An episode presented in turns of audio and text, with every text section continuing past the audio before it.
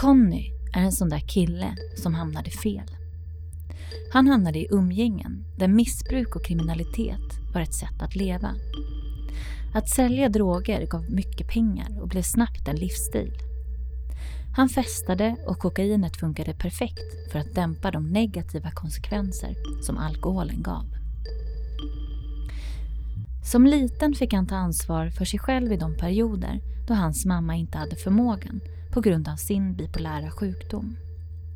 Conny tog på sig sin mammas känslor och beundrade henne för hennes tuffa resa. Han växte upp med starka kvinnor och visste hur mycket de hade offrat för att ta sig dit de är idag. Skammen över den väg han valde att gå fick honom att dölja sin livsstil för familjen. Dubbellivet tärde på honom och livsstilen tog honom djupare in i sitt missbruk och miljöerna blev farligare. Trots konsekvenser fortsatte han. Och trots att han fann hjälp fortsatte han. Han var tvungen att gå djupare. Relationen med en tjej som hade självskadebeteende och som missbrukade fick honom att ifrågasätta sin egen situation. Kanske var det så att det var medberoende som var problematiken i grunden. Idag är Conny nykter och går i självhjälpsgrupper både för sitt missbruk och sitt medberoende. Han anser att beroendepersoner borde titta på vad som ligger bakom flyktbeteende. Många gånger finns faktiskt ett medberoende där. Conny tror att hans medberoende började till hans bipolära mamma.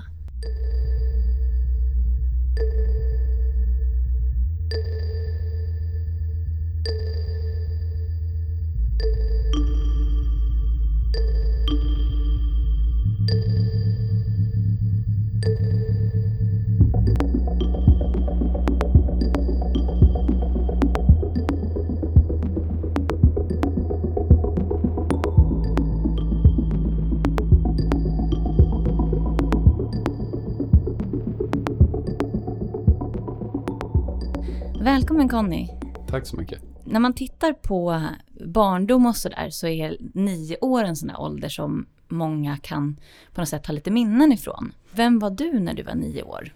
Nio år. Ja, jag har ju gått tillbaka till just den åldern väldigt mycket senaste tiden då jag jobbar med eh, barn i den åldern i lågstadiet. Så att eh, jag tänkte just på det eh, häromdagen också. Att, eh, då, då var jag väldigt arg inombords, eh, vill jag minnas. Utagerade med att eh, göra saker som andra inte gjorde. Genom att spela clown, eh, höras, skrika. Eh, och ha sönder saker gjorde jag. Utomhus, eh, som hemma, eh, vill jag minnas. Så det, det, var då det började komma ut på ett okontrollerat sätt som mm. jag egentligen inte ville bete mig. Hur mådde du då under den tiden? Nu i efterhand så ser jag att jag inte mådde något bra. Eh, då så reflekterar jag nog inte över så mycket. Förutom att jag... Det, det syntes ju från andras perspektiv att jag nog inte mådde så bra. Vill du beskriva lite hur din familj såg ut när du växte upp? Vilka ni var och familjekonstellation och sådär? Det var min mamma och jag Eh, sen eh, så min mormor och min morfar och min morbror. Det var min mamma som kom till Sverige på slutet av 70-talet med sin familj då och flyttade till Rinkeby. Eh, och jag föddes där. Så de första åren så var jag uppväxt där. Det, det har jag inte någon minne av alls. Mm. Eh, för när jag var fyra så flyttade vi till Älvsjö. Och vi flyttade in i ett eh, så kallat eh, kollektivhus. Som var väldigt bra, som jag var väldigt stolt över i många år under min uppväxt. Att min mamma tog det starka beslutet att integrera sig själv från Rinkeby och sådär. Och då så tänkte jag just på det att eh, det skulle ha varit värre om jag hade växt upp i Rinkeby än i Älvsjö. Det var så familjekonstellationen såg ut tills min mamma hittade min låtsaspappa då. Pappan till mina två småsyskon. Och han bodde i samma kollektivhus. Och var många år yngre än min mamma. Eh, kommer jag ihåg. Så den perioden då jag var från sexårsåldern upp till kanske nio, tio. Jag, det, det är lite dimmigt, eh, mina minnen från just den åldern. Det börjar klarna nu ju mer jag jobbar med mig själv. Så eh, var det mycket, min ilska var just riktat mot eh, hur min låtsaspappa behandlade mig och min mamma, tror jag. Och hur behandlade han er? Han, han var inte alls eh, särskilt eh, schysst. Han slog inte mig men eh, tryckte ner mig väldigt mycket. Och det har jag fått höra från min mamma nu i efterhand. Ganska långt eh, senare för att min mamma har inte varit så jätte eh, duktig på att prata om det som har hänt. Det har kommit lite i taget eh, under åren. Och jag har inte varit alls duktig på att fråga. Men hur kunde det se ut? På vilket sätt? Liksom, var det fysiskt att han tryckte ner det eller var det med ord? Eller hur? Det var, det var med ord och han tryckte upp mig mot väggen och, och hotade mig. Och så. Eh, jag, under senare delen av eh, deras eh, förhållande innan min mamma skilde sig från eh, min låtsaspappa då. Så var jag mest hemma hos min mormor. Eh, åkte och var hemma hos henne. Och även hos min morfar som bodde mestadels av tiden i Argentina. Så tog jag hand om hans blommor och var ensam i hans lägenhet. Där kände jag mig mera tillfreds att vara än i, hemmet. Liksom. Och din pappa, var din riktiga biologiska pappa, var var han någonstans? Han har inte funnits i bilden alls. Eh, jag växte upp med att jag har kollat på ett foto av att han håller mig som nyfödd på Karolinska sjukhuset. Så en ung kille med långt hår. Och sen har det inte varit mer än så. Jag har fått höra av min mamma att han inte pallade trycket och, och lämnade både mig och min mamma. Tänkte du någonting på honom när du var alltså, i den åldern som nio år? Så här, hade du någon, var det någonting du gick och funderade på? Så? Inte något djupare. Jag, jag har alltid varit en ganska okomplicerad kille på något sätt som utagerat hellre än att känna. Och så mest att jag kom på eh, historier och göra det så enkelt som möjligt för att avfärda när andra kompisar frågade om min pappa så kommer jag ihåg att jag ville helst inte prata om det. Hade du som en färdig eh, historia då som du drog liksom för alla? Exakt. Och din mamma, hon var bipolär. Mm. Eh, Det fanns ju ingen diagnos då när du var liten som jag förstår. Nej. Men hur tog det sig uttryck? Det var, hon är av den bipolariteten. Vad jag förstår så finns det säkert flera olika eh, slag. Men en som är mer manisk och en som är mer eh, åt det deprimerade hållet. Och det var det senare som min mamma oftast var. Hon flydde sig själv och, och så genom sömn. Hon var mest hemma och sov och åt väldigt mycket och sådär. Eh, mådde dåligt. Eh, och det var ju en stor del av det. Det var efter de skilde sig. Som jag kommer ihåg nu när jag börjat eh, se tillbaka. Eh, att det var då hon verkligen var hemma hela tiden. Och inte haft ett jobb och, och sådär. Haft stundtals jobb genom åren men inte alls under någon längre tid eftersom hon inte har kunnat eh, vara kapabel till att hålla ett jobb. Men hur blev, jag tänker du var ju storebror då. Vad blev liksom din roll? Hur var din relation till dina syskon och vad blev din roll i den här familjen? Det, det med att min mamma insjuknade så pass. Vad jag förstått så hon visste inte ens om att hon var bipolär. Hon träffat eh, psykologer sedan tidig ålder när hon kom till Sverige. När hon var 13. Så hon träffade psykologer men de har aldrig eh, gett henne någon diagnos. Så eh, hennes förvirring var säkert total.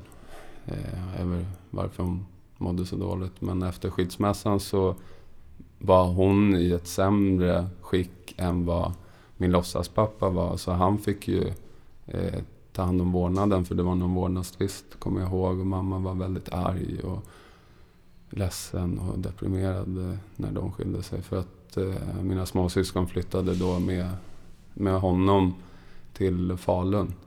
Och det har jag fått höra senare av eh, gemensamma vänner till mina småsyskons eh, föräldrar. Eh, eftersom i ett kollektivhus så är folk väldigt nära varandra. Fast det var vanliga lägenheter så var det så här gemensamma utrymmen som matlagning så kunde man ta del av det. Och det var jättebra att växa upp där, just med, med vänner och sådär. Men vad jag har förstått så försökte väl vissa grannar hjälpa till, men den hjälpen eh, går inte från utomstående så pass. Eh, så att eh, låtsaspappan han då fick ju vårdnaden.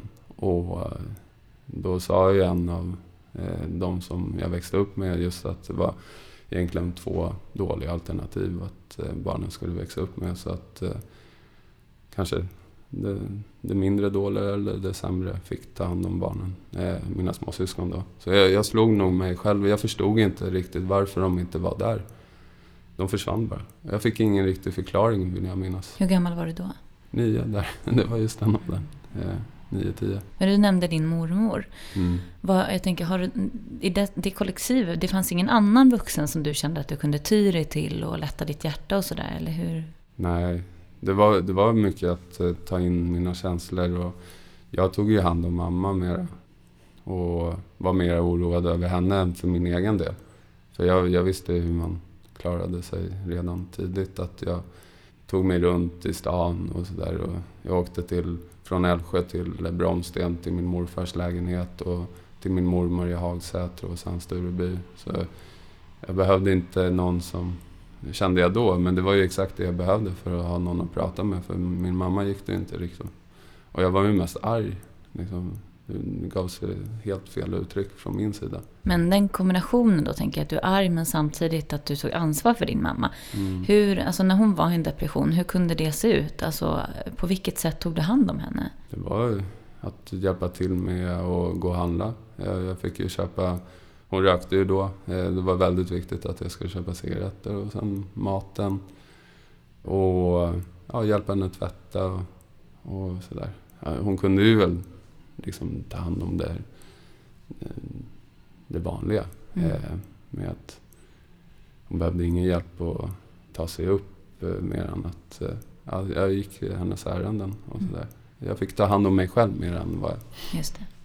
vad jag egentligen... För jag såg på mina vänner och deras föräldrar. Det var väl det som jag var mycket frustrerad över. Att eh, jag önskade att jag kanske hade den pappan eftersom mina vänner hade en pappa som, som kramade dem. Och jag tyckte det var jättemärkligt. Jag hade just en kompis i kollektivhuset. Hans pappa pussade honom. Jag, jag kommer ihåg hur, hur märkligt det var, den upplevelsen. Och sen även med andras mammor som hade jobb och, och de hade det bättre ställt ekonomiskt och sådär. Så att jag kollade, men jag frågade aldrig riktigt om hjälp. Men eh, i kollektivhuset, fast det just fanns många tillgängliga. Den situationen att du var ganska utåtagerande. Var du likadan hemma som du var bland vänner och i skolan och sådär? Jag slog eh, väldigt mycket i mitt barndomsrum. Mm. Eh, sådär på dörrarna och väggarna. Och mycket ilska och frustration över tv-spel eller kasta fjärrkontroller och, och fotbollsmatcher som man kollar på som inte gick ens väg och sådär. Så att, Tror du att det vart liksom en slags överlevnadsstrategi som du tog till där? Att du, att du behövde, behövde agera ut på det här sättet för att kunna hantera din tillvaro? Ja, det var nog mest eh, vad jag tänker att jag har ju alltid haft svårt att formulera vad jag känner. Mm. Eh, varit frustrerad över det mycket. Att eh, också önskade just att vänners eh, föräldrar som läste för dem och jag lärde mig läsa själv och göra mina egna läxor och sådär. För när mamma frågade, för hon gjorde ju det, så sa jag nej men det är okej, jag, jag klarar det. Så äh, har jag alltid haft svårt att just formulera mig och artikulera mig och sådär. Jag tänker att du har skött skolan då, om du har gjort dina läxor och sådär. Mm. Dina lärare och de vuxna runt omkring dig där. Var det någon som reagerade på ditt beteende eller vad fick du för bemötande av dem? Jag kommer ihåg just det där med också andras föräldrar i kollektivhuset samt lärare. Så fick jag ofta så skulden för mitt eh, agerande som var fel. Men också för saker som jag inte hade gjort och jag kände att det var orättvist. Liksom. Och jag behövde inombords eh, men just i fjärde klass, där i den skolan jag gick i, i Solberga, eh, så fick jag byta skola. Och det har jag hört efter med min mamma. Att hon tyckte att det var lärarens fel som gjorde det ena och andra fel och sådär. Och nu när jag har jobbat själv med barn som är väldigt eh, frustrerade och, och inte mår så bra så är det inte bara eh, skolan man kan skylla på tyvärr. Så att eh, jag mådde inte bra och mamma kunde nog inte ta hand om det så att eh, hon skyllde ju på skolan liksom och de skyllde på. Så jag gick fram och tillbaka. Och, men jag fick byta skola i alla fall eh, till andra sidan Älvsjö. Till en eh, lugnare, ett lugnare område, liksom det villaområdet som finns i, i Långbrodal. Och då, då kommer jag ihåg just att eh, det var väldigt mycket intryck och folk var, eller barnen var ju eh, lite snobbigare och så här, klädde sig på ett visst sätt och jag försökte imitera och, och sådär. Så du förändrades lite grann då i samband med det? Ja, jag, jag anpassade mig efter just att inte ja, vara så himla arg tror jag. Eh, I, under skoltid och sådär och gjorde mina läxor och dök upp och sådär. Så jag hamnade inte i problem för jag var, har alltid haft den där oron inombords om, om det blir problem för mig så vet jag någonstans att inte min mamma kommer eh, kunna hantera det. Eh, så att jag undviker helst att hamna i problem. Mm. Men eh, det, det kom ju ut till slut. Speciellt när jag kom i kontakt då i femte klass och experimenterade lite med alkohol och sådär. Eftersom det var mycket fester just i kollektivhuset så kunde man passa på att dricka när folk var fulla och gick till... eh, På den tiden så fick man köpa på eh, Vivo och Konsum och sådär. Så att, eh, Men hur, jag tänker då, den relationen då till alkohol. mm. Tror du att du varit speglad av hur liksom själva kollektivet förhöll sig till alkoholen? Mm. Var det din bild av att eh, när man drack alkohol så blev man så som de blev där? Mm. Eller vad, vad känner du inför det? Det, det har inte jag reflekterat särskilt mycket på. För att jag har alltid haft den där bilden av att gud vad bra att mamma tog det där beslutet att flytta. För det skulle ha varit eh, några resor värre säkert i Rinkeby. Och, men just det finns nog säkert en undermedveten förhållning till att alkohol gör ju en så mycket gladare och avslappnad och så. Och det såg jag på kvällarna. För att jag fick ju liksom vara vaken senare med mina vänner från skolan och sådär. Och vissa i kollektivhuset. Så jag, jag kunde liksom bestämma när jag eh, gick hem och där i sjätte klass och i, i eh, högstadiet. Det var i sjätte klass till sjunde som jag tog min största fylla då första. Då jag eh, valde att dricka allt för mycket. Liksom. Mm. Jag tänker att vi kommer tillbaka till det sådär. Mm. Men när jag lyssnar till din liksom, berättelse nu så, så känns det ju som att du är otroligt övergiven och liksom utelämnad till allting. Alltså att det inte finns någon där. Mm. Dina syskon försvann och din, även om din eh, då låtsaspappa eh, kanske inte var så, så schysst så var det ju ändå en vuxen som fanns i din närhet. Har du något minne av liksom en situation eller någonting där du verkligen känt dig utelämnad och, och fått tag i det här ansvaret? Liksom, när det tagit sig något eh, starkt uttryck eller har du något minne? Liksom? Mm. Det, det jag kunde lita på det var ju mamma, att hon var där hemma. Liksom. Eh, Så att jag aldrig varit eh, utelämnad till att hon har alltid haft en eh, beskyddande roll rent fysiskt. Men känslomässigt ser jag ju idag att hon inte kunde vara där för mig. Men eh, alltid hade jag ju liksom antingen hemma eller hemma hos min mormor och så. Dock hade jag ganska fria tyglar att göra det på mitt sätt. Men det som gjorde att jag inte ville vara hemma, det var ju just eh, framförallt först att eh, min låtsaspappa inte var schysst mot min mamma. Eh, och att jag märkte att jag inte riktigt kunde göra något och åkte till min mormor Mm. och var väldigt arg.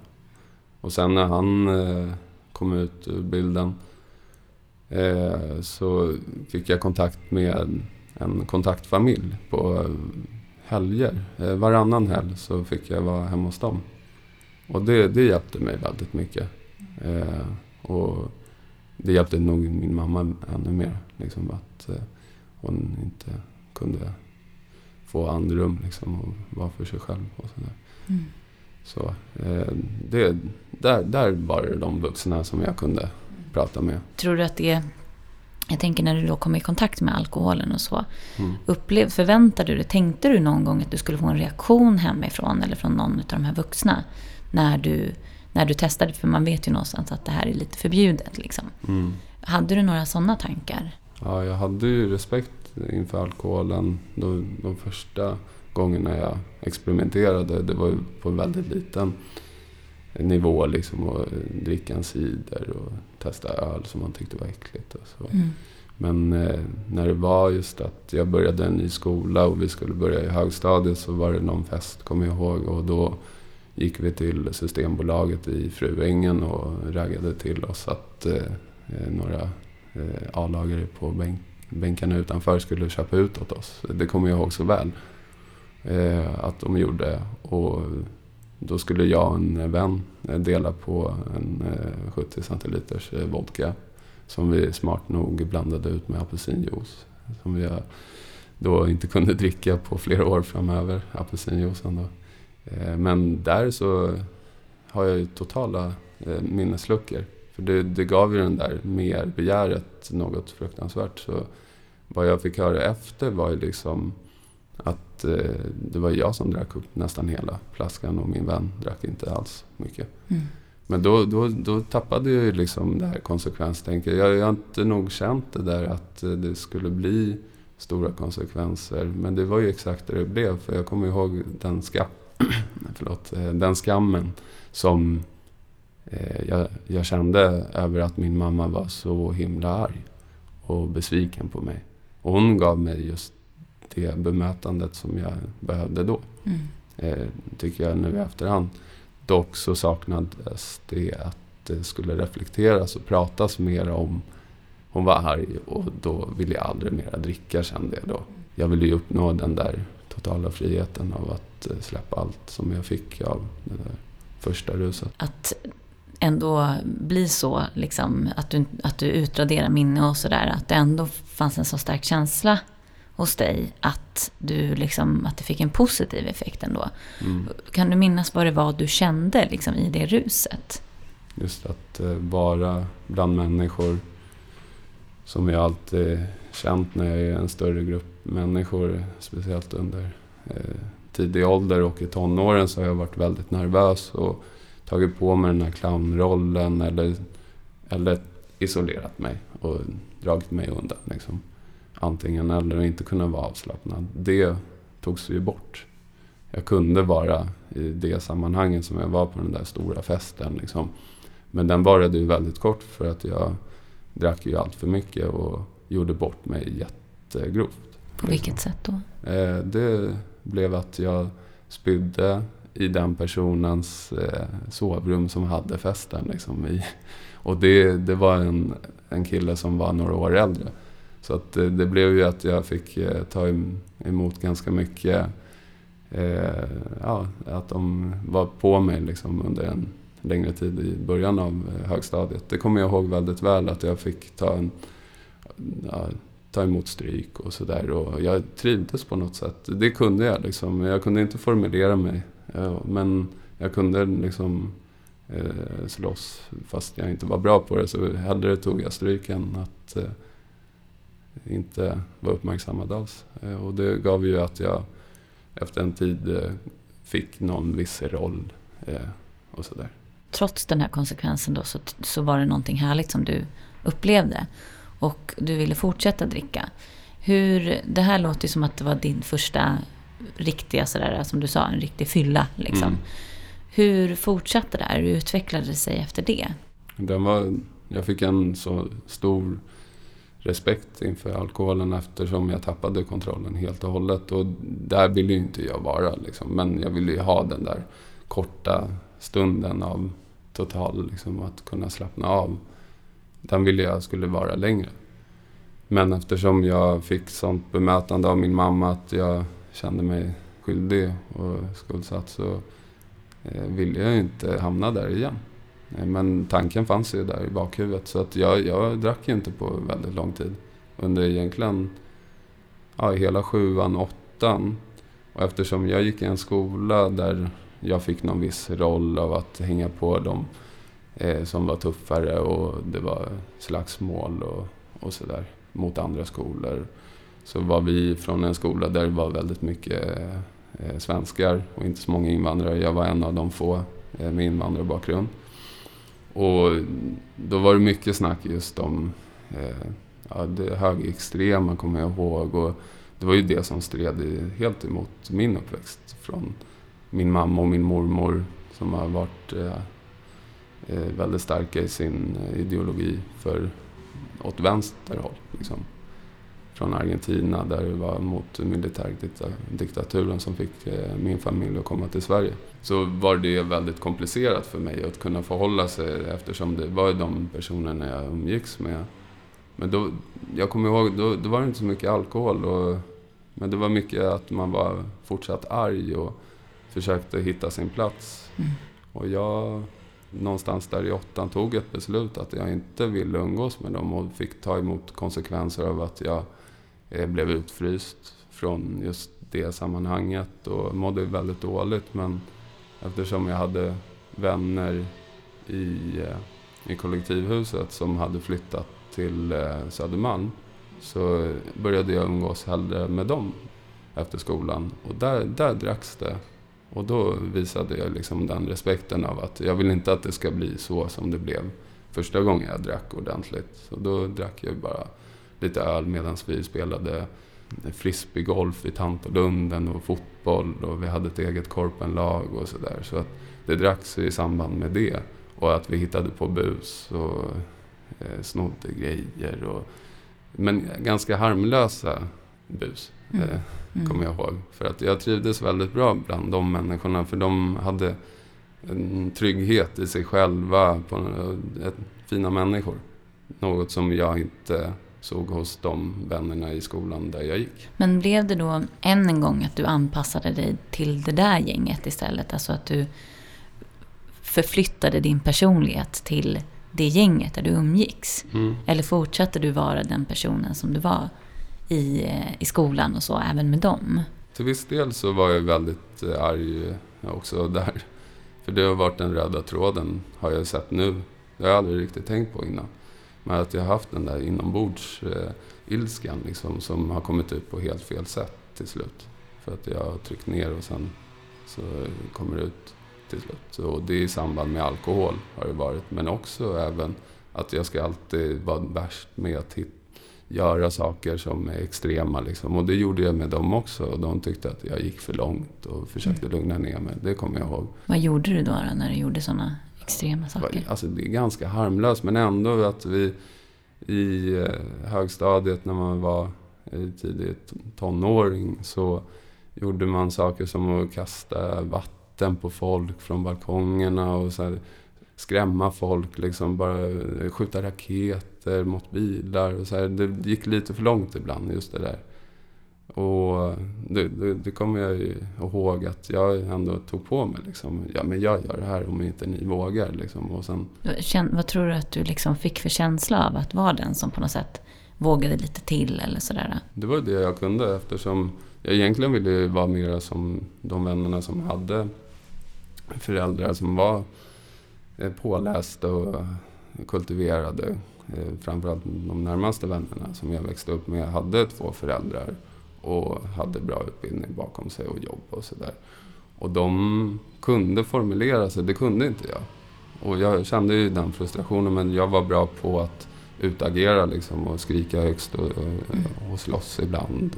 Fast eh, det inte gick så långt så ofta med de vännerna. Så var det i alla fall så i innan. Och det skulle ju komma tillbaka senare eftersom eh, när, ja, när jag kände att jag inte räckte till i, även i det sammanhanget så, så hittade jag andra sätt. Liksom. Upplevde du att du fick någon form av liksom makt eller kontroll när du, när du gjorde de här sakerna? Liksom att, att det var du som, som styrde eller bestämde? Eller Mm. vad kände du? Ja, det var nog bara just av rädsla över att inte synas. Liksom. Mm. Vi ville synas till vilket pris som helst. Men sen så, nu pratade du lite om när du började bli äldre och så. Mm. Och alkoholen antar jag fortsatte finnas med där. Mm. Hur, eh, hur liksom utvecklades det? Du, du gick från att dricka eh, en liksom 70 nästan själv till att Mm. dricka öl. Lite mindre mängder. Mm. Men någonstans så förstår jag att det här suget liksom fanns kvar.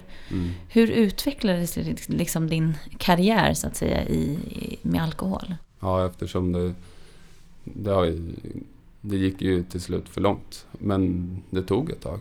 Eftersom jag hade den där respekten över att jag inte ville förlora kontrollen. Så även i gymnasiet så drack jag under ordnade former. Men någon gång där i slutet av gymnasiet så, så drack jag ju extremt mycket i vissa tillfällen och gjorde helt eh, eh, absurda grejer mot mig själv och mot andra. Liksom, och hamnade i, i slagsmål och sprang på spåret i tunnelbanan och, och eh, minnesluckor. Hamnade på ställen eh, där jag inte mindes hur. Som att vakna upp på ändhållplatser platser var en, en sak jag gjorde ganska ofta. Och jag minns hur, hur less jag blev på mig själv. Liksom, av att jag bodde ju fortfarande hemma. Men kunde på något sätt komma undan med det eftersom jag sov över hos min kompis. Eller någonting annat så sa jag det till mamma. Så att eh, hon, hon visste inte om att det var så illa. Mm. Men när, när jag väl hamnade i, i slagsmål eftersom jag aldrig har varit intresserad av att lära mig hur, hur man slåss. Fast jag hade den där ilskan inombords så att till slut så kunde jag inte eh, hantera det. Och då hamnade jag med att hellre slåss mot folk som var större än mig. För att eh, på något sätt rädslan över att då, då vet jag i alla fall att jag kan skylla på det. Jag fick stryk eftersom jag slogs mot tre personer eller mot en person som var mycket större än mig. Då fick jag, trodde jag då, någon bekräftelse om att jag var tuff och att jag vågade. Och sådär. Det var ju även så med andra utagerande beteenden som att eh, sno saker och slå sönder saker och sådär, att jag vågade. Och det var ju oftast att jag pratade med de människorna, personer som jag kände som inte var intresserade av det egentligen, ser jag nu. Hur var det med liksom relationer till tjejer och sådär Mm. under den här tiden? Vad, hur, hur var du liksom i relation till det? Och hade du nära vänner och mm, sådana omkring dig? Det, det ser jag ju tillbaka nu väldigt mycket på. Eftersom hur det såg ut hemma eh, så eh, valde jag ganska aktivt, kommer jag ihåg, att eh, jag, jag kommer inte ta hem en, en tjej hem till mig eftersom mamma mådde så pass dåligt. Det var oftast väldigt stökigt hemma och sådär. Och var väldigt rädd över att släppa in någon människa på... Eftersom jag hade svårt, som jag sa innan, att eh, uttrycka mina känslor så var jag extremt eh, eh, rädd för att just eh, prata med framförallt tjejer. Med killar visste jag hur man kunde prata med och att, eh, hur, hur man skulle hävda sig med. Men det, det var ett stort problem. Och det, det hjälpte ju alkoholen med, tyckte jag då. Då kunde jag släppa på det. Eh, men relationer existerade inte för mig under eh, tidiga tonår, även till ganska sent. Eh, I gymnasiet och så där kommer jag ihåg att jag fortfarande var att jag trivdes bättre att umgås med eh, mina killkompisar än att lära känna tjejkompisar. Mm. Så att det har varit någon som, som man kan säga, en late bloomer. Mm. Jag har tagit verkligen igen det med, med åren och på ett destruktivt sätt tagit igen det. Eh, Som att jag har försökt bevisa för mig själv att den personen jag var under tonåren är inte jag. Och så har jag blivit extrem åt andra hållet. Liksom. Så jag har aldrig befunnit mig i mitten. Där, där jag vill egentligen vara.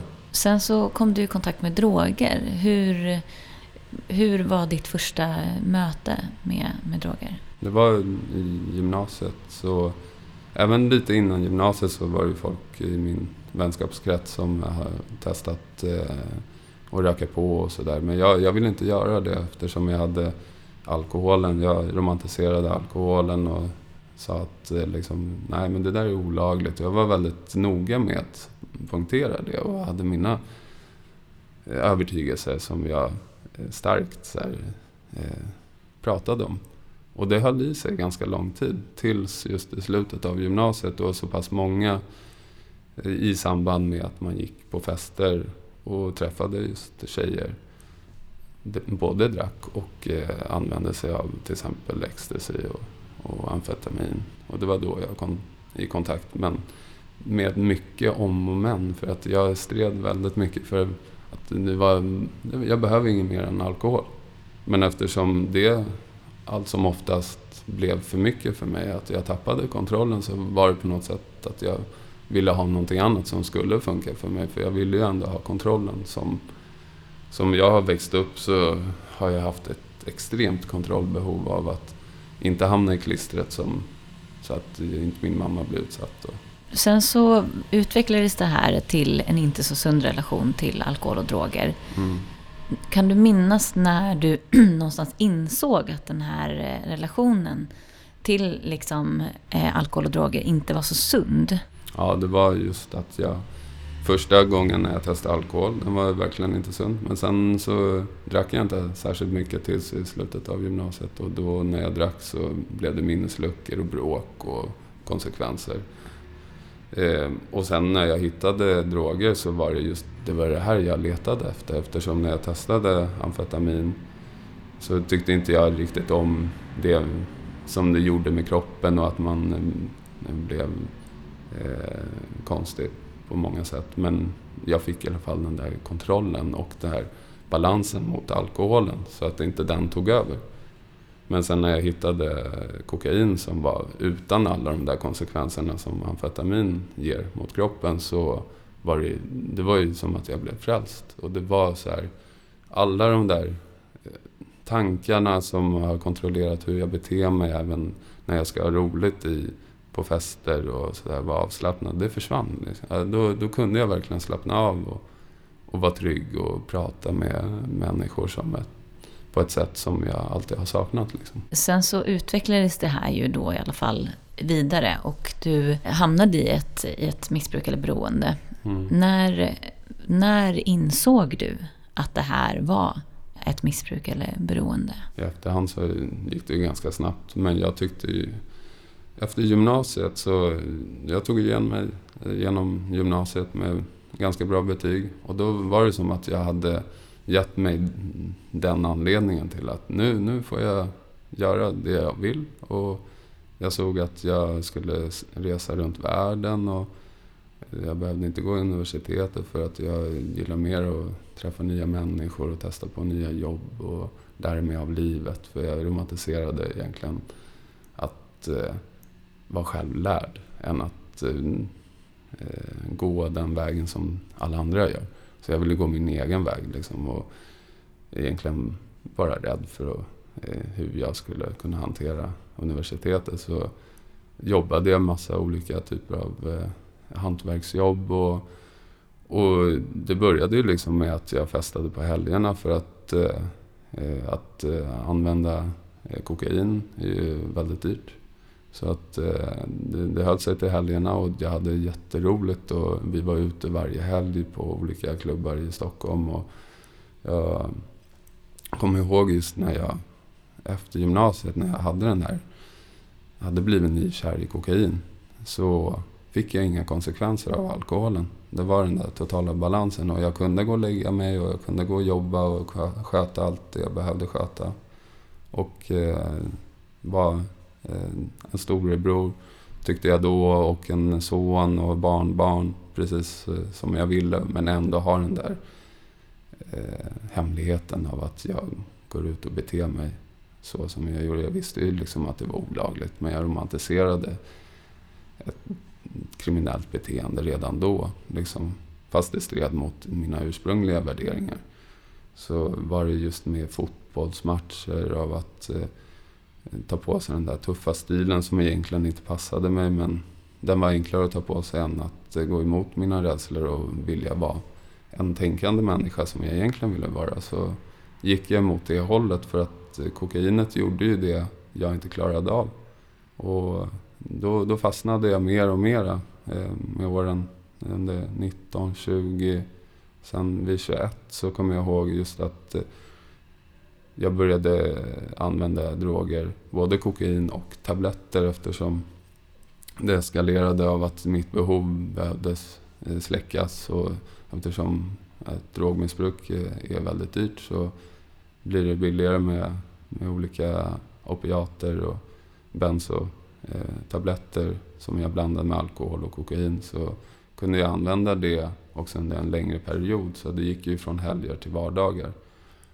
Och kunde inte hålla de jobben som jag hade riktigt. Eh, och bytte jobb och skyllde på att eh, det var ett tråkigt jobb och jag behöver ändå byta när jag egentligen inte fick förtroendet att fortsätta. Kom med mycket ursäkter om att eh, det var inte drogerna det var fel på eller mig, det var alla andra. Mm. Kommer jag ihåg. Redan där. Men på något sätt så, så visste jag ju liksom, det här var inte planen att börja knarka på vardagar. Och även när jag var utomlands och sparade till mina längre resor när jag åkte till Sydamerika och runt i Europa och i Asien så, så knarkade jag ju mer än vad jag upplevde saker eftersom jag ju alltid romantiserat av att uppleva världen som mitt universitet och träffa nya människor så var det inte det jag gjorde när jag väl var utomlands. Och det var en stor sorg när jag kom hem när folk frågade så, ah, berätta hur, hur var det? Ja, det var inte direkt att man ville berätta att man hade varit inne på hotellrum och knarkat i dagar och bränt alla sina pengar för tidigt. Och, och mådde dåligt, extremt dåligt. Mm. Eh, försökte på alla sätt. Och, jag eh, kommer ihåg just där att jag åkte iväg för att komma bort från Stockholm för jag hade beblandat mig med väldigt dålig, eh, eller inte dålig, destruktiv miljö. Liksom. Med människor som var äldre. Jag drog sig ju oftast till äldre män liksom, som tog mig under deras eh, vingar. Och jag såg upp till dem och pratade om dem även med mina normala vänner. De var kriminella och hade gjort det och det andra. Och det ser jag idag att jag var väldigt vilsen av att få deras bekräftelse som de egentligen inte var intresserade av att höra vad jag höll på med. Så att jag tappade ju kontakten med mina vanliga vänner som också märktes efter ett tag att eh, ja, det, det är nog ett problem där. Men då tog jag tyvärr det valet att gå ännu längre in bland de människorna som var kriminella. Och sen till slut så åkte jag iväg eh, för att komma bort från de eh, människorna människorna åkte till Örebro för att träffa en gymnasievän som pluggade på universitetet där. För att eh, sluta använda kokain och tabletter som tog över mitt liv. Som fick mig på platser där jag verkligen inte hade planerat att vara på. Mm, gjorde olika brott och hamnade återigen i slagsmål och fick stryk. Det var det som var det som knarket skulle rädda mig ifrån. Så det blev att eh, jag, jag kunde inte hålla mig borta från det okontrollerbara. Jag tänker alla de här olika idéerna av alltså din moral som du hade innan. Mm. Tror du att det liksom skapade extra mycket skam när du insåg vad du höll på med? Ja, definitivt. För att jag har ju växt upp med just eh, med starka eh, kvinnor då i min mormor och även min mamma som jag ser upp till. för att varför jag tog på mig att skydda henne för att jag visste hur tufft hon hade haft det. Liksom, att komma med den bakgrunden som hon har. Inte för att gå in för mycket på hennes bakgrund så förlorade hon sin storebror i diktaturen i Argentina och är mellanbarn. Och hennes yngre bror hade Downs syndrom. Och min mormor tog hand om allt. Liksom. Och min mamma blev försummad på det sättet och utvecklade sin bipolaritet. Så jag visste ju liksom att jag, jag ska sköta det här, mamma ska inte behöva göra det. Fast mm. egentligen, så ska det inte vara. Men eh, då, då växte sig den här skammen, som du säger, eh, i mig. För att jag stred ju mot mina värderingar.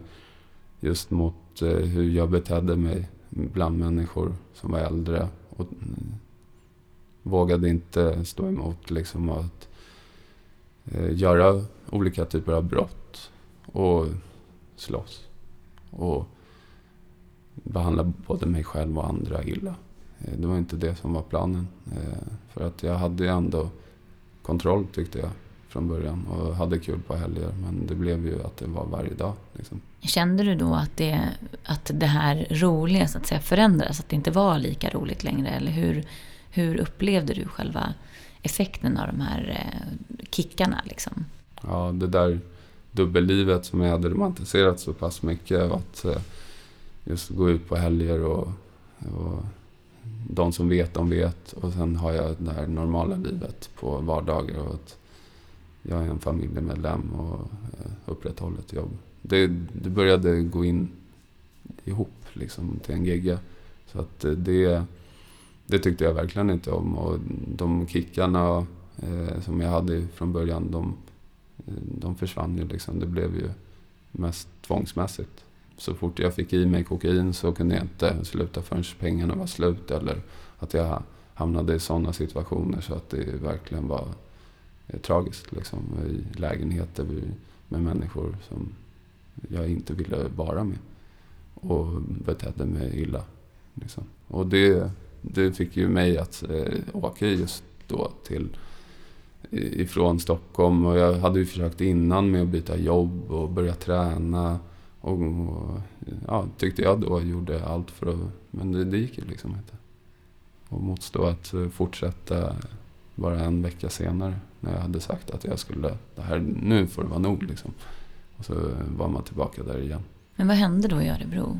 Då, då åkte jag dit och eh, ironiskt nog så skrev jag in mig på universitetet och direkt från ett eh, tungt missbruk under, ja, eh, under något år. Av både benzo och kokain så skulle jag studera till att eh, bli eh, retoriker. Eh, och det är ju konsten att övertyga. Och det kunde jag verkligen inte göra. Jag kunde inte ens övertyga mig själv om vad som var in eller ut. Så att jag var bara där och var deprimerad och gick inte till seminarium eller klasserna alls. Och, men det blev på något sätt någon paus Eh, som jag tyckte då att ja, men jag har ändå gjort det här. Det, det, är på mig och jag har bra vänner som täcker upp och som jag kan eh, lita på. Men när jag väl kom tillbaka efter det halvåret i Örebro så fortsatte jag precis där jag hade slutat. Och då förstod jag verkligen, det är någonting som inte stämmer. Och då hade en av dem, som tur var så drogs jag ändå till eh, eh, människor i missbruket som inte mådde bra men ändå hade hjärtat på rätt plats. Eh, det var inte många människor som jag har eh, umgåtts med som har varit dåliga människor. Det tror jag i och för sig inte på, att det finns no några dåliga människor. Men det finns ju värre människor än andra. Liksom. Och en av dem som hade varit mig närmast i slutet av eh, mitt knarkande just i den åldern hade slutat eh, synas i de kretsarna. Och hade någon gång innan jag åkte till Örebro visat mig eh, en plats där människor eh, samlades. Jag, jag, var så förvirrad under missbruket så jag visste inte vad det var. När han hade frågat mig om att ville gå på ett möte så trodde jag att det var ett möte mellan någon som han skulle göra upp med. Liksom. Det var på den nivån. Men det tog jag ändå med mig och de sa liksom, han, han går på möten. Eh, Sa de i de lägenheterna vi knarkade i. Liksom, och träffades och driftade upp ihop pengar. Så saknade jag honom. Eh, liksom, som person. Men också att om han har slutat knarka då, då gör han ju någonting som inte jag har testat. Och det var det som fick mig att gå till precis samma lokal på, på Södermalm vid Mariatorget, eh, kommer jag ihåg så gick jag dit och såg en helt annan person än den personen jag kände. Och det var det som fick mig att, ja men det här, här stannar jag. Och det var en tolvstegsgrupp som heter CA.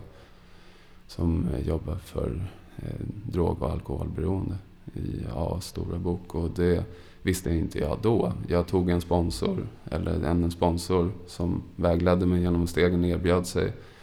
Och jag var Eh, villig att göra vad som helst för att slippa gå tillbaka till de här människorna som jag umgicks med mera och mera än vad jag umgicks med mina vanliga vänner och min familj.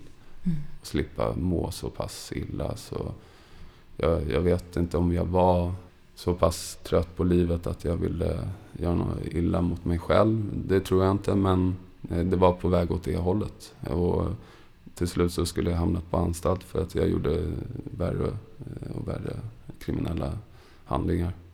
Och tänkte inte alls på konsekvenserna. Det var det att jag struntade i till slut. Det låter ju som att du har levt ganska länge i de här kriminella miljöerna. Mm. Och det här med anstalt och så, var det någonting som gick längre? Alltså jag tänker att hände det flera gånger att du åkte fast och var nära eller lyckades du hela tiden klara dig undan?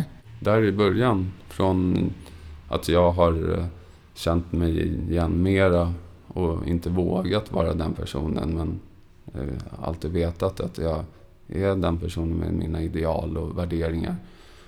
Så, så blev jag mer och mer i det här kriminella och knarkande personen. Så eh, det var inte så länge som jag var den personen. Efter gymnasiet så tog det över och till slut där vid 23 så sökte jag hjälp. Och då hade inte jag åkt fast för någonting.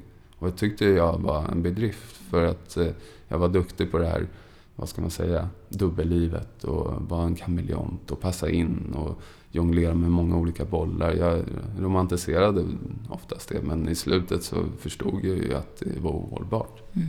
Men som tur var så hade jag inte fått de där stora konsekvenserna för att jag kunde söka ändå hjälp på egen hand. Och det, den hjälpen fick jag. Liksom. Och mådde väldigt bra i, i tillfrisknandet och utan att använda alkohol och droger. Vad var det du upplevde? Jag tänker att bli nykter från att ha levt liksom... Många har ju den här känslan av att allt roligt kommer försvinna när man liksom slutar med mm. de substanser eller så, vad man har hållit på med. Mm. Hur upplevde du den här första tiden av nykterhet? Den var på något sätt så här, jag var tvungen att göra oavsett var den är för att slippa använda droger just då Eh, så struntade jag faktiskt i att inte leva ett eh, roligt liv. Men tyvärr så tog ju det över senare nykterheten för jag var nykter och drogfri i ett och ett halvt år. Eh, då min sjukdom som är centrerat kring min självkänsla, där det själsliga liksom. Det tog inte jag hand om. Jag tog inte ett steg längre. Jag var nykter och drogfri och trodde på att det funkade och det gjorde det. Men jag utvecklades inte mer än så. Jag var ganska ung då också. 24 hade jag blivit då. 2009, 2010 där så började min sjukdom eh, igen ta över. Liksom, om att jag saknade att ha pengar. Jag vågade inte börja jobba med det jag ville egentligen jobba med. Jag testade att studera igen men eh, klarade inte av det då för att jag mådde dåligt. Och sökte mig igen liksom, till att umgås med kriminella människor. På något sätt var det den, verkligen den enkla vägen att gå. Liksom. Den hårda vägen var att fortsätta vara nykter och drogfri och jobba med sig själv. Och idag ser jag ju att jag eh, tog den vägen av, rent av, bara av rädslor. Av att inte räcka till. För jag såg ju andra som hade gått före som var äldre men också vissa som var i min ålder i, i CA då. Som mådde väldigt bra och hade fått belöningar och det hade inte jag fått och jag tyckte väldigt synd om mig själv till mm. slut. Och det var bara för att jag inte hade gjort tillräckligt mycket arbete, ser jag idag. Mm. Och det fick ju några fruktansvärda konsekvenser just av att jag valde att sluta göra det här eh, grundarbetet. Och leva en dag i taget. Jag drömde mig bort precis som jag gjorde under min, så många år under mina, eh, mina tonårs år så drömde jag om hur det skulle kunna vara om jag bara eh, vann på Lotto eller min eh, pappa som jag inte kände skulle vara miljonär. Om han bara plötsligt dök upp och jag ville inte ha kontakt med honom. Jag ville bara ha pengar för att kunna få det där måendet som jag trodde andra hade genom pengar. Så att jag var väldigt vilsen liksom, med innebörden av vad lycka är och, och sådär. Jag ville ju bara ta hand om mig och min mamma. Det var det jag längtade till med, med pengar. Så att när jag slutade att underhålla mitt mående i tolvstegsprogrammet så, så gick jag ju tillbaka till att tro att det var pengar det var fel på. Att jag inte, att jag inte hade tillräckligt. Och det här med att inte ha kul med, med tjejer och sådär. fick ju mig att, ja nej men då, då ska jag verkligen gå vidare med det här. Som, och nu är jag ändå nykter och drogfri. För det var det som var det hemska i det hela. Hur den här sjukdomen som jag har, som jag tror började med att jag är extremt eh, medberoende till min mamma. Och eh, själsligt liksom otrygg med mig själv och ingen bra kontakt med min självkänsla. Liksom. Så har jag agerat på att eh, testa på alla möjliga olika sätt bara för att kunna slippa känna. Liksom. Och då var jag nykter och drogfri och ändå så gick jag emot mina principer. Så att det handlade inte ens om drogerna, ser jag idag. Det handlar bara om min självkänsla. Om, om jag inte tar hand om den, då kommer jag vara desperat och göra vad som helst för att slippa känna. Liksom. Men då tog du ett återfall, eller hur eh, ja, eskalerade det? Jag tog ett återfall genom att eh, bli kriminell istället för narkoman. Eh, och det tyckte jag var helt okej. Okay. Det är det som är vansinnet i det hela. Så jag eh, eh, gick runt och försörjde mig på olika kriminella handlingar och jag fick konsekvens direkt. Det var som att eh, jag tror på en högre kraft. Liksom. Det var som att jag fick en duktig örfil. Bara, vad håller du på med? Blev inkastad på häktet i, på Kronoberg. Och kom ut efter en månad och gick tillbaka till programmet eh, och tog en ny sponsor och gjorde, började göra stegen. Men på något sätt så var det förankrat. Min sjukdom hade tagit över så mycket. Så att jag var inte där. Liksom. Fast jag försökte så, så gav inte det någon effekt. Och jag gick tillbaka till det kriminella fast jag hade fått den här eh, att jag var misstänkt för eh, ekobrott eh, som jag var då 2010 i samband med att jag var nykter och drogfri. Så jag kom ut och eh, valde rakt av att umgås mera med människor som knarkade och, och begick brott. Och eh, var fortsatt nykter och drogfri. Och tog på mig någon roll eh, som att jag var lyckad inom det. Fast jag hade nyligen fått en stor konsekvens. Och struntade jag i det för att jag fick ju det här, den här flykten av att slippa känna och få någon bekräftelse genom kriminalitet. Och jag försörjde mig liksom på att sälja droger istället för att använda droger. Och det är en stor sorg eh, såklart. Men då så, ja, jag kom på alla möjliga olika sätt att rättfärdiga mina beslut. Och att, ja, jag var jätte, jättesjuk och förvirrad. Mm. Eh, och det pågick under en lång tid. Och jag fick inga konsekvenser alls och det klappade jag mig själv på axeln mm. av att jag åker aldrig fast för droger. Mm. Det var bara ekobrott. Eh, och det, utåt sett så är det mera godtagbart. För att eh, min eh, mamma och mormor som jag alltid känt så här, det här extrema dubbellivet som jag levt har ju varit för att inte de ska få veta hur hemsk jag kände att jag var mot mig själv och mot andra. De ska inte få reda på det här. Och det fick ju de till slut. Mm. Och eh, den häktningsperioden dröjde ju väldigt länge innan det blev tingsrätten och sen hovrätten. Det dröjde ju på tiden och jag levde det där extrema dubbellivet igen. Eh, till slut så eh, tog jag ju återfall eftersom jag försörjde mig på att sälja kokain. Så jag kommer ihåg exakt att jag var nykter och drogfri i två år. Och sa det till folk som eh, söp och, och knarkade. Jag har varit nykter och drogfri i två år. Så jag tog en, eh, en tequila eh, ute, kommer jag ihåg exakt att jag tog med några tjejer som jag umgicks med. Och då hade jag kokain på fickan och det tog kanske två minuter innan jag var på toaletten. Så att den där fysiska allergin som jag har, den kommer aldrig gå tillbaka till att jag kan använda på ett sunt sätt. För att så fort jag får i mig alkohol så vill jag ha kokain. För att få den där totala balansen som jag har sökt efter. Bara, är in the zone. Mm. Och det blev ju bara värre och värre. Jag använde dagligen och begick eh, tyngre och tyngre brott och umgicks med väldigt eh, destruktiva människor, eh, grovt kriminella. Och det var bara en tidsfråga innan jag skulle få ett längre fängelsestraff. För till slut så under den tiden så eh, blev jag dömd för det ekobrottet som jag var involverad i. Så att som tur var 2014 så ser jag ju idag. Då tyckte jag ju väldigt synd om mig själv. Mm. Och hade stor tillgång till kokain och eh, ekonomin var bra. Så när jag fick domen så var det som, nu skiter jag i. Liksom. Nu, nu kör vi.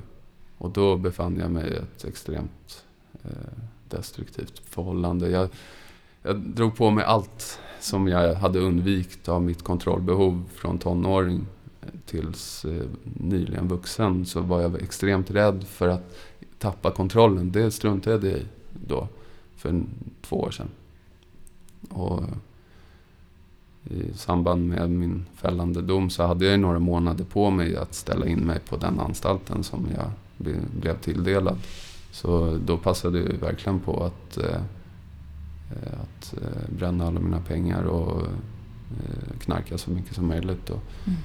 blev ännu mer involverad i det destruktiva förhållandet till den tjejen jag träffade. Och hur träffade du den här tjejen? Eh, sorgligt nog så var det ju att vi träffades just av i att jag var en knarklangare och hon var beroende. Liksom. Och jag också beroende, att vi festade ihop. Liksom. Och det är så, på något sätt så dekadent som jag ville att det skulle vara. För jag har alltid romantiserat sen tidiga tonåren, fast jag inte vågade att leva så, så har jag romantiserat det här. För jag är extremt intresserad, eller jätteintresserad eh, av film. Eh, och det har varit en röd tråd av att jag på något sätt har haft det tufft, men inte så tufft så att jag har varit tvungen att leva det här livet. Ingen är ju tvungen, men vissa har ju sett så pass tufft ut med föräldrar som slår dem och ekonomin är helt nedkörd så att de kanske kan ha någon möjlighet till att rättfärdiga dåliga beslut. Men jag hade ju inga sådana. Jag skapade det här livet eh, helt, helt själv. Och romantiserade det där av att jag eh, var kriminell och eh, träffade den här tjejen som också romantiserade det livet. Och vi blev sjukare och sjukare med tiden. Men vad hände då när du kom in på anstalt? Eh, både med dig själv från den här eh, superdestruktiva spiralen och resan rakt upp som det låter. Till att totalt liksom stängas av från det. Vad, vad, vad gjorde det med dig? Eftersom jag hade varit i kontakt med tolvstegsrörelsen innan och fått eh, det måendet som man kan få eh, så visste jag vart hjälpen fanns.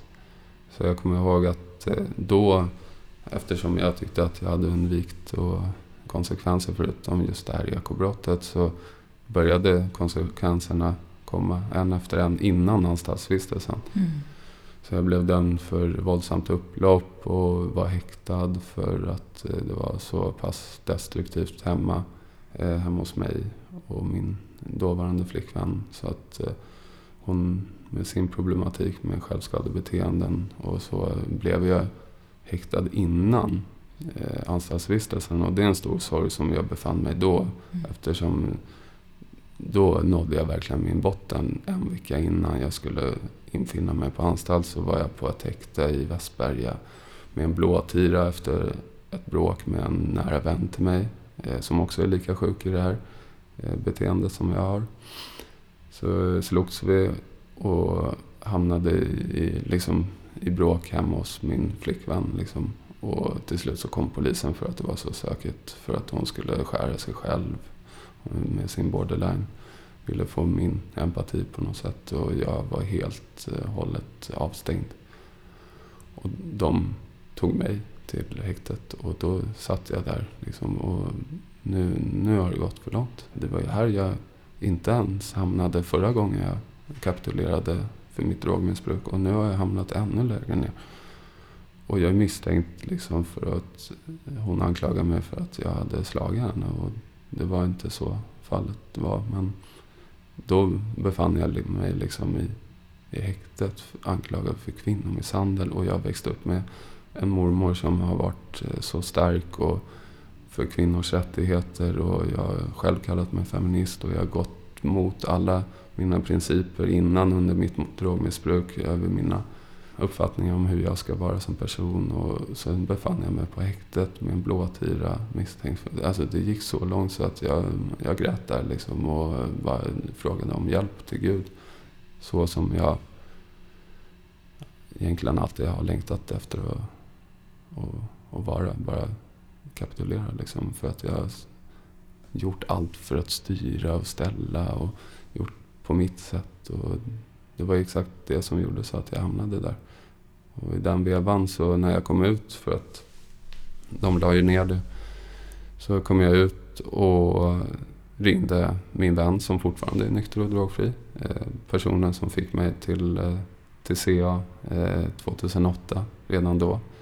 Han ringde jag och han sa, ja men ring den här personen. Så gjorde jag det. Och han är ju min sponsor idag. Han kom och besökte mig på anstalten varje söndag.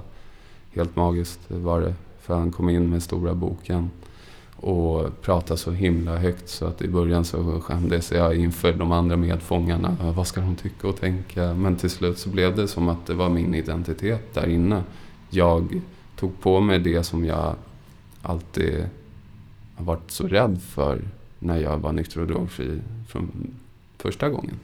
Så blev det som att ja, jag gör det här och det spelar ingen roll vilka, hur folk tycker och tänker. För inne på anstalt så är det en helt annan miljö än att arbeta med sig själv finns inte riktigt där på det sättet som jag önskat. Så den resan gjorde jag ändå. Liksom. Jag sökte precis den hjälpen jag kunde ta för mitt drogmissbruk. Mm.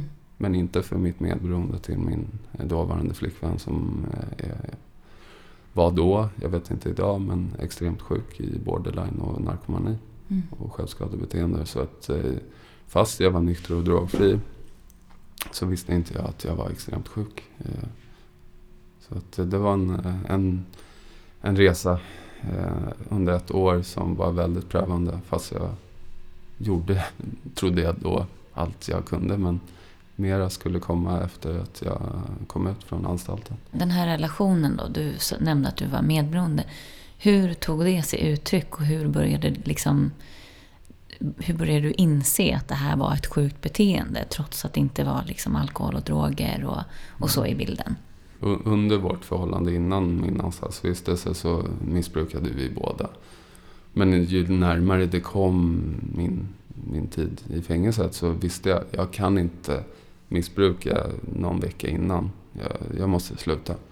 Och försökte på mitt eget sätt och eh, övertygade och försökte verkligen göra så att hon också skulle. Men hon hade inte lika lätt. Ja, när jag ger mig eh, fan på så, ursäkta språket, så eh, gör jag ändå det. Fast då kanske utan det här bra måendet, men jag är ändå nykter och drogfri. Och det var exakt det jag gjorde och gjorde allt för att hon skulle vara det också. För hennes eh, drogmissbruk var inte som mitt. Det gav sig uttryck på många sätt eh, mycket värre liksom, mot sig själv. Så skadade hon sig själv och blev psykotisk och jag skjutsade henne till psyket och och sjukhus och hade kontakt med hennes mamma och pappa och syster och vi var oroliga att hon skulle ta livet av sig och så vidare. Och jag blev som tokkär i det jag ser idag. Liksom, det fyllde ju mig när jag själv inte tog hand om mig själv.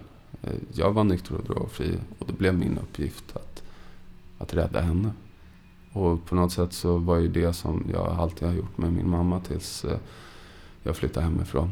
Jag var och kontrollera och rädda. Eh, tro att ja, det, det, är min uppgift. Fast det egentligen inte ska vara det.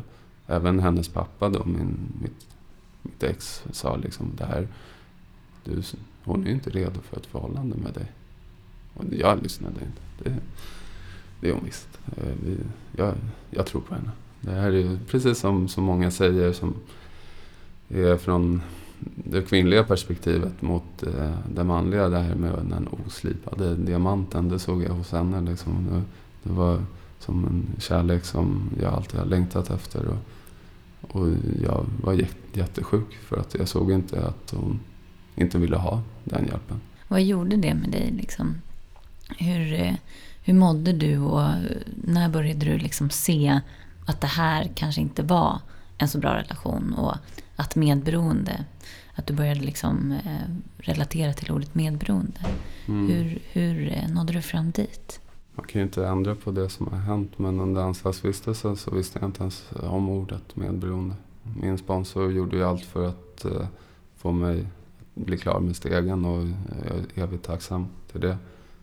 Och vi pratade länge och, berätta om hur mitt förhållande såg ut och han kunde inte riktigt hjälpa mig på det, det området. Därför har det varit så viktigt nu när jag kom ut från anstalten. Som tur var så rekommenderade en vän som också är nykter och drogfri tack vare eh, CA och A Stora Bok. Så sa han, jag har börjat gå på ett medberoendemöte där de jobbar.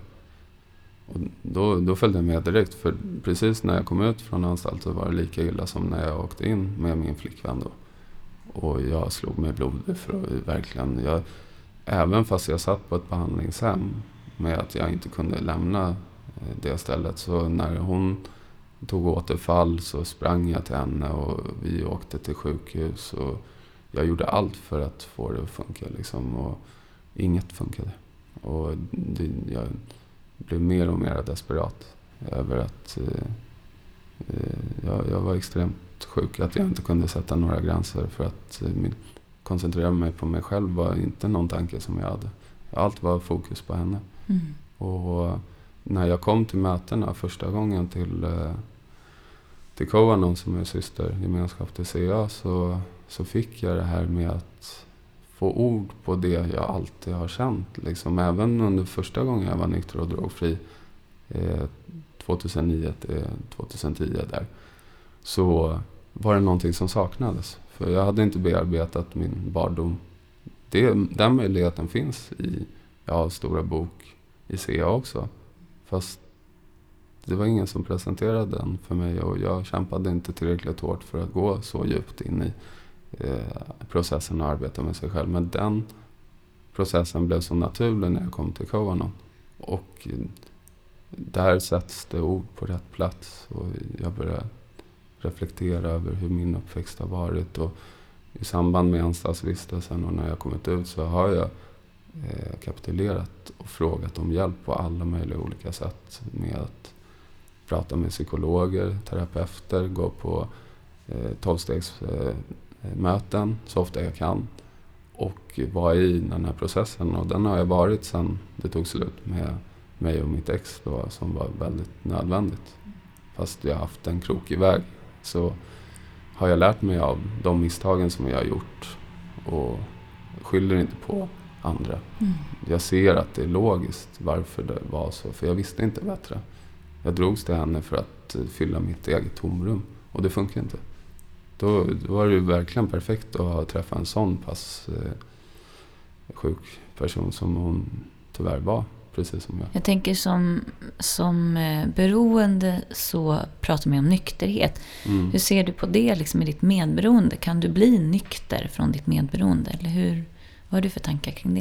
Det kan nästan bli bättre. För att eh, jag var ju nykter och drogfri och mådde väldigt bra i tillfrisknande. Sen var jag bara nykter och drogfri och mådde extremt dåligt under min första vända. Och det kan man ju vara. Eh, man kan vara i ett förhållande och må extremt eh, bra eller mår extremt dåligt eh, i medberoende. Alltså om man är i kontakt. För att jag kommer ju fortsätta ha kontakt med min mamma som har bipolariteten. Och så, men inte något aktivt missbruk. Men, och har just... Det är svårt att sätta ord på det men att... Eh, där är det ju konkret att vara nykter och drogfri. Och att om jag använder så har jag tagit ett återfall. Och här med att ja, om jag tar kontakt med, som jag gått min krokiga väg så har jag lärt mig på vägen. Ja, nu tog jag kontakt med ännu en dysfunktionell tjej som jag oftast har attraherats till som en magnet liksom under tidigare år. Men nu börjar jag se tendenserna och så successivt så börjar jag lära mig att inte ta kontakt. Det är lite som en alkoholist som bara plötsligt dricker på en bar. Det har jag aldrig förstått. För varje gång jag börjat dricka har jag vetat att nu dricker jag och nu mm. knarkar jag. Men för dem så utsätter de sig. De går samma väg. De um-, umgås med samma människor. Det är klart de börjar dricka. Om jag fortsätter att vara tillgänglig för destruktiva människor, både flickvänner och vänner. För jag attraheras ju till att umgås då förut mer än nu för att jag blivit bättre på det. Tack vare att jag jobbar med mig själv så har jag attraherats till eh, destruktiva vänner också. Som att eh, det fyller någonting. Att ah, men jag har inte lika illa. Eller jag kan vara till hjälp. Och sådär. Och det, det försvinner med tiden om inte jag utsätter mig för det. Och därför går jag inte in på en bar. För att jag går inte till samma plats eh, och skyller på att men nej, men, oj, jag råkade gå in. Det, man har ett val. Liksom. Mm. Och det tror jag är skillnaden med att eh, börja må bra liksom, och arbeta med sig själv som folk säger att de är i tillfrisknandet.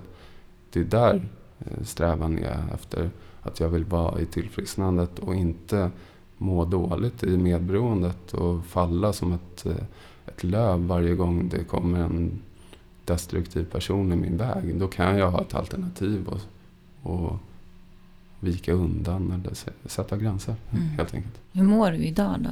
Jag mår otroligt bra. Jämfört med alltså, egentligen alla åren jag upplevt i mitt liv.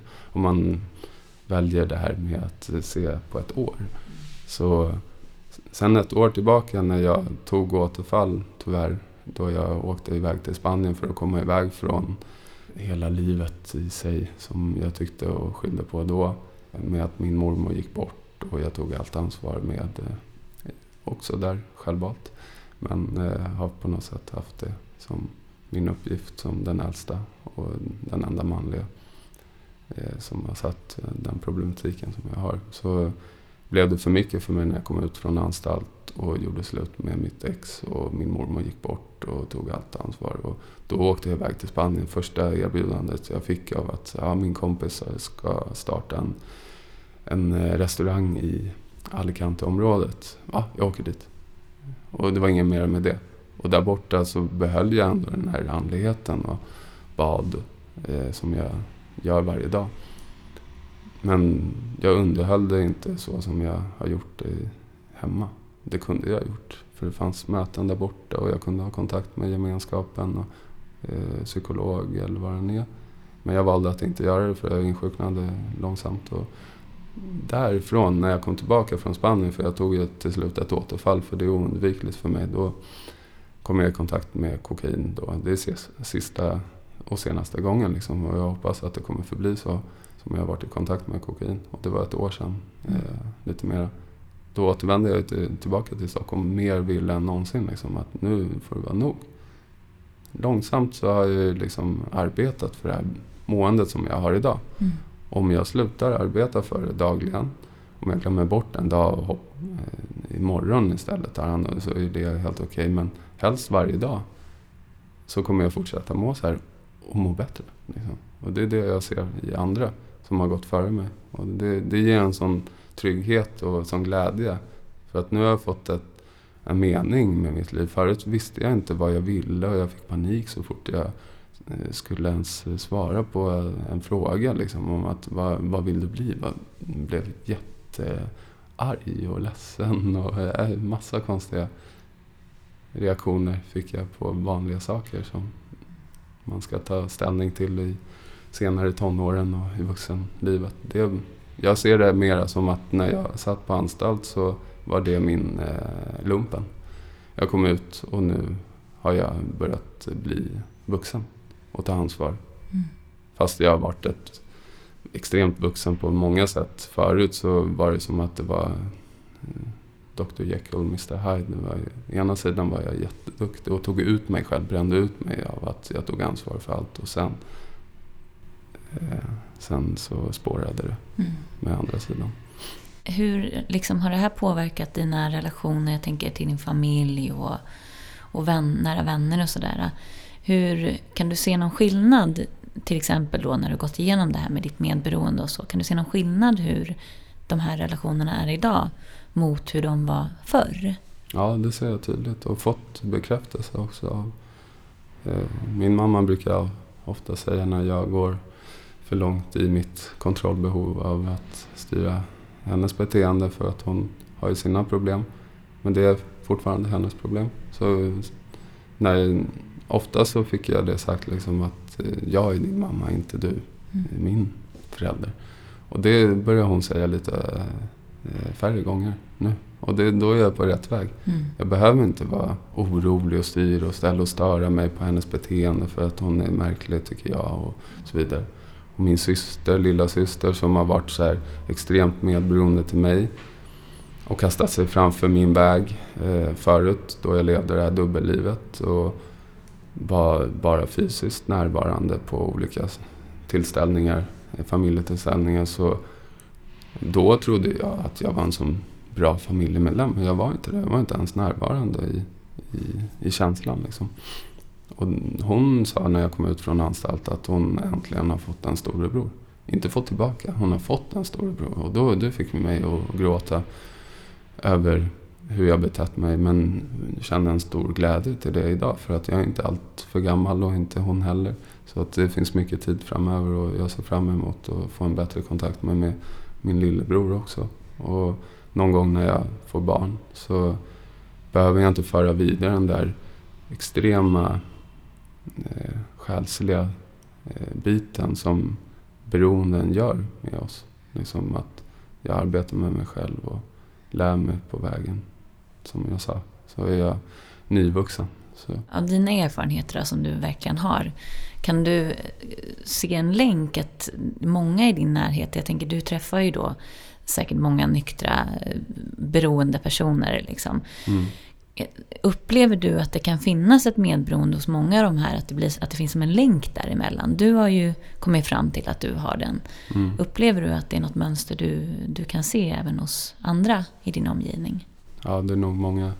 Det, det kan ju te sig olika eh, beroende på uppväxten, men just den där röda tråden tror jag är just med det själsliga, liksom tomheten inombords. Och att inte ha blivit sedd även med de som har haft två föräldrar och två välfungerande föräldrar i samhället så kan det infinna sig precis samma frustration och ilska som jag har haft under min uppväxt för de inte har blivit sedda och blivit försummade. Eller de som inte har några föräldrar. Alltså det, det spelar ingen roll var man kommer ifrån. Om man har det här behovet av att slippa vara sig själv med alkohol och droger så finns det nog troligtvis någon anpassningsnivå i, i barndomen av att man har behövt liksom, eller trott att man har behövt vara på ett visst sätt. Och, ja, jag, jag tror väldigt starkt på att det är många som om de blickar lite längre in, som inte jag, ingen sa till mig liksom då. Det har haft sin gång. Jag var tvungen att gå den här resan och träffa väldigt destruktiva tjejer och eh, vänner för att inse liksom Jaha, det, det, var inte fel på, eh, med, eh, med alkohol och droger bara. Ja, jag har börjat förstå att jag använde alkohol och droger för att fly den där personen som jag alltid har varit sen så tidig ålder som jag kan minnas, som du säger, till nio. Mm. Och ännu tidigare.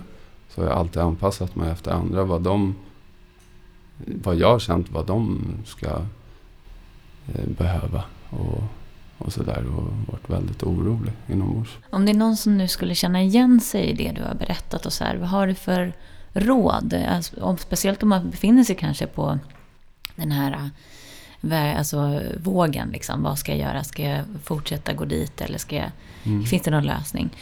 Eh, vad, är, vad är dina rekommendationer? Framförallt till eh, all, egentligen till alla som har problem med alkohol och droger att blicka ännu längre tillbaka i barndomen och, och koncentrera sig på det en, en längre tid. För det är det jag har gjort och, och, och ser fram emot att fortsätta. Mm. Fast det är en eh, väldigt tuff väg att gå. Så kolla på hur det såg ut i, i den där lilla pojken eller flickan. Gå tillbaka till den och sen kan man fortsätta. Så länge man är nykter och drogfri så kan man göra den resan. Om man inte är nykter och drogfri, då är det jättesvårt såklart. Men eh, för att jag inte ska använda droger eller begå brott igen, då behöver jag underhålla den här, det här medberoendet. Så som jag så lätt faller in i om inte jag tar hand om det inre. Eh, min självkänsla om att jag behöver inte vara på ett visst sätt för att vara omtyckt. Jag behöver inte ta hand om alla för att få en roll. För det är egentligen det som jag alltid har känt. Och och sen har inte det funkat och då kommer alkohol och droger som en räddning. Liksom, och slippa alla de känslorna. Men att, eh, att eh, som man så är det också en svår resa som jag är väldigt glad att jag har gjort. Att jag har tagit det lugnt. Det behöver inte ske på en, en natt, framförallt inte. Eh, en månad, kanske längre än ett år kommer det ta. För mig så skulle jag under 23 års ålder fått panik av att höra det. Mm. Men det kommer inte gå särskilt lätt. Det tar lång tid för att jag ser mig själv som en person som har blivit felprogrammerad. Jag brukar säga det och jag tycker om det fast det låter lite mekaniskt. Så är jag i en process där jag omprogrammeras. Och hur lång tid har inte jag varit felprogrammerad tänker jag. Och därav så kommer det inte ta eh, det kommer ta många år innan jag blir omprogrammerad. Och jag måste fortsätta och kämpa för det. Och, det en, och till slut så kommer man över den där tröskeln då man förväntar sig. Jag har ju förväntat mig att vara som andra också i tillfrisknande. Det här är min resa. Mm. Och under resans gång så började jag njuta av den. Det trodde jag aldrig. Jag, jag har alltid sett fram emot att gå från start till mål och hoppat över den resan och gå en, en genväg. Eh, och fuskat. Jag har alltid fuskat mig till eh, kickar och bra mående och sen har ju det varit eh, oäkta. Liksom. Det här är äkta. För att jag kämpar, jag gör det här fotoarbetet. Det är det jag kan rekommendera att alla eh, göra det här hårda arbetet inombords. Och gå tillbaka till det här lilla barnet och våga vara i en process där man kan visa känslor. För jag har varit i en otrolig sorgeprocess av att, över hur jag har varit som människa. Och att det är vackert att jag inte behöver vara den personen mer. Jag låter det bli sista ordet. Mm. Tusen tack för att du delade så hjärtligt och jag hoppas att många inspireras av din historia. Tack Ida. Tack. Vill du veta mer om vad du kan vända dig för att få hjälp med ditt medberoende så tycker jag att du ska gå in på vår hemsida www.medberoendepodden.se Följ oss i sociala medier. Där heter vi Medberoendepodden.